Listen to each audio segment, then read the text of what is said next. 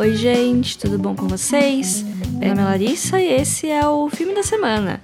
É, essa semana temos filmes novamente, né? Tá se tornando comum não ter duas semanas seguidas de dicas de filmes. Olha só que milagre é esse, Larissa? Não sei também. É, antes de começar o tema do programa, que vocês já sabem qual é, porque tá no nome do programa, queria dar um aviso que eu participei novamente do podcast dos meus amigos, o Cena X. O episódio já deve estar no ar, que ele saiu na quinta-feira, né? Hoje é sábado, no futuro, quando esse programa for postado. Procurem nos feeds de podcast, Cena X. É, eu vou provavelmente postar no Stories no Instagram. Essa semana a gente conversou sobre filmes de língua não inglesa, então tá cheio de dicas muito bacanas é, sobre filmes nessa temática. E é isso, gente. Procurem eles nas redes porque vale a pena o conteúdo deles. Bom, hoje é Dia dos Namorados, né? É, aí eu pensei, seria ótimo fazer um especial com diquinhas de filmes românticos para aproveitar a data, né? Parece fazível e eu sofri para fechar essa lista gigantesca de três filmes. Primeiro que eu queria filmes que o foco primário da história fosse o romance, o relacionamento de duas pessoas, né? Isso ser o grande motivo de fazer a história acontecer, aquelas pessoas estarem lá. Depois eu reparei que eu não vi tantos filmes assim, pelo menos com essa temática em específico que eu tenho memória. É, e que tivesse também um acesso fácil aqui no Brasil, que a gente não precisasse recorrer a meios alternativos. E eu gosto de romance, mas eu prefiro mesmo quando o foco principal são outras coisas. E aí o amor acontece, porque a vida é assim, né?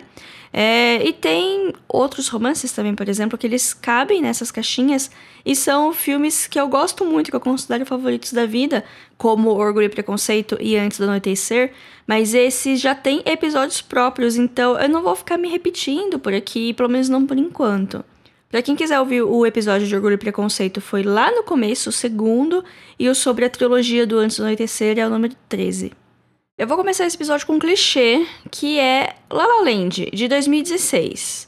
É, nossa, parece que foi ontem que esse filme saiu, ganhou um monte de prêmio, foi protagonista de uma das maiores tortas de climão da história do Oscar. Enfim, momentos. De uma época boa que não volta mais. Mas quero deixar claro que não é porque eu gostei e estou recomendando La La Land que eu não gostei de Moonlight ou da vitória dele no Oscar. Pelo contrário, foi merecidíssimo, ele é um filme importante. E ele é meio que um romance, assim, parando pra pensar. Parando pra pensar, eu poderia estar falando de Moonlight aqui, né? Mas problemas de planejamento. Até porque o romance, ele acontece bastante, principalmente do meio pro fim, mas ai, o foco principal, quando eu penso em Moonlight, eu não penso no romance, eu penso na jornada de descoberta do protagonista. Então, talvez seja por isso que eu não cogitei colocar ele aqui. Mas é um filme muito bom, gente. Tá na HBO, eu acho. Tava na Netflix um tempo atrás, mas acho que agora tá na HBO, pelo que eu chequei agora em cinco minutos que eu pausei pra procurar. E, mas enfim, voltando aqui falando de La La Land. É um musical e, e tem várias músicas que fazem a história andar. Eu coloco esse alerta porque eu sei que tem gente que não gostam de se divertir, quer dizer, não gosta de musical. Mas eu acho que vale a pena assistir mesmo assim, mesmo se você seja uma pessoa triste que odeia musicais.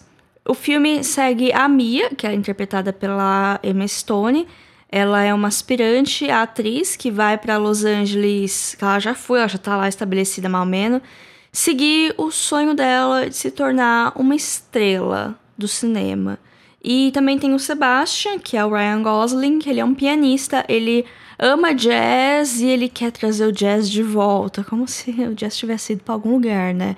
Mas ele acha que as pessoas não curtem mais jazz do jeito que é pra curtir, ele quer ter um clube de jazz, e, e é isso, a pilha da vida dele é jazz. Nenhum dos dois está num momento muito bom da vida profissional de ambos. Eles estão meio que sofrendo para se estabelecer como pessoas conhecidas, encontrar aquela linha tênue de satisfação profissional e sucesso que você consegue medir, né? Enfim, quem não tá nesse grande limbo da vida. Mas os dois se conhecem nesse quando eles estão nesse período da vida deles e eles acabam se apaixonando. Nesse meio tempo, eles vão lidar com desafios profissionais, sucessos, fracassos, e tudo isso reflete no relacionamento deles.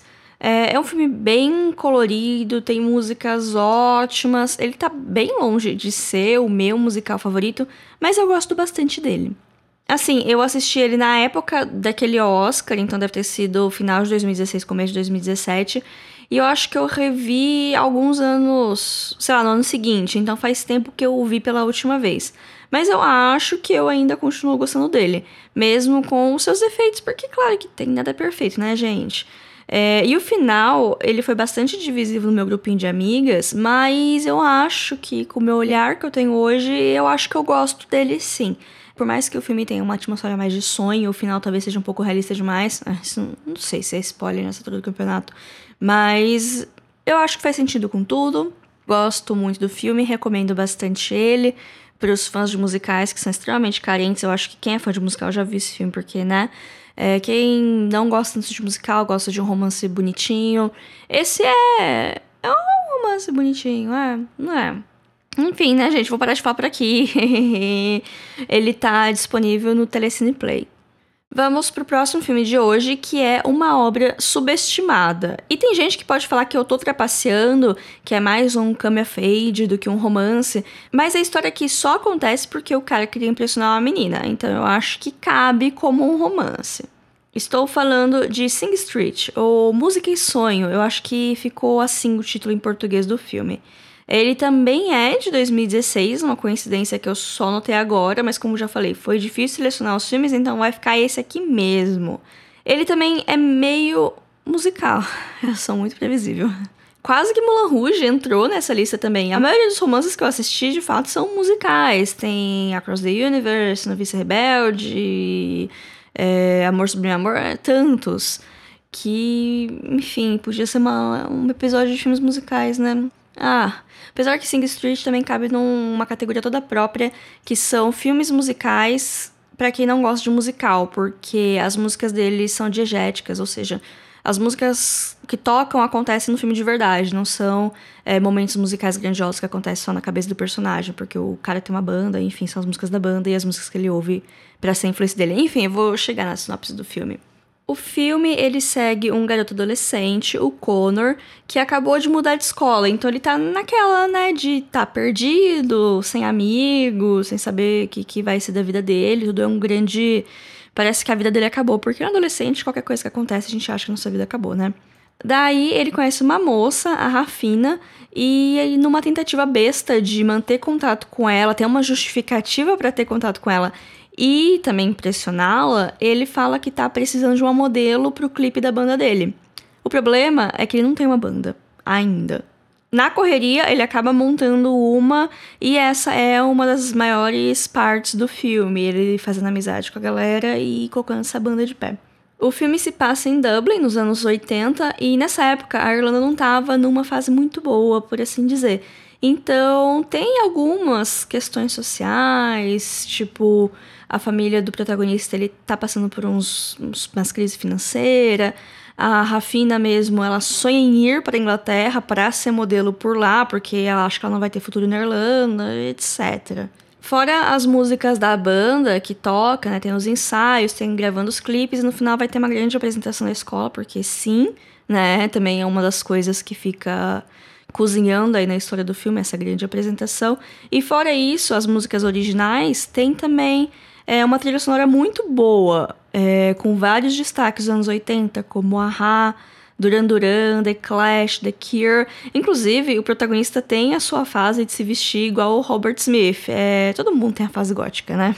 Assim como La La Land, eu assisti o filme mais ou menos na época que ele foi lançado, talvez um ano depois, é, mas deve ter sido na época do Oscar, porque eu fiquei chateada que a música principal não levou nem indicação ao Oscar. Tipo, Dava para acomodar ela, tinha duas indicações para La La Land, aquela música insuportável de Trolls estava indicada também, enfim, né? Mas a verdade é que ele é um filme quase indie, né? Sobre amor juvenil e esperanças de um futuro melhor. O filme está disponível no HBO Go. Eu espero que continue no catálogo quando chegar o HBO Max. Senão vai ficar datado demais esse episódio. Até porque eu queria falar de A Forma da Água hoje, mas não tem em nenhum streaming. Nenhum, nem para aluguel digital. E eu fiquei chateadíssima com isso. É, eu acho que super tem a ver com o Dia dos Namorados, o romance de um peixe com uma mulher que talvez não seja 100% humana, mas, como eu disse, não tem nem como eu falar, ai, tem para aluguel digital, que todo mundo sabe o que realmente significa, mas esse nem isso, assim, dá para achar de meios alternativos, mas eu não queria parecer que estou estimulando essas coisas, tá bom, Polícia Federal? Vamos agora para o nosso último filme do dia, que é um que eu assisti mais recentemente, então tá mais fresco na minha cabeça. E eu até já citei aqui alguns episódios atrás, mas sem tantos detalhes. Não que eu vou falar de muitos detalhes hoje, mas enfim, né? É, estou falando de Retrato de uma Jovem Chamas de 2019. Esse aqui é um filme francês, chique, que está disponível no Telecine Play. Inclusive, acho que foi no episódio do Telecine Play que eu citei ele, enfim.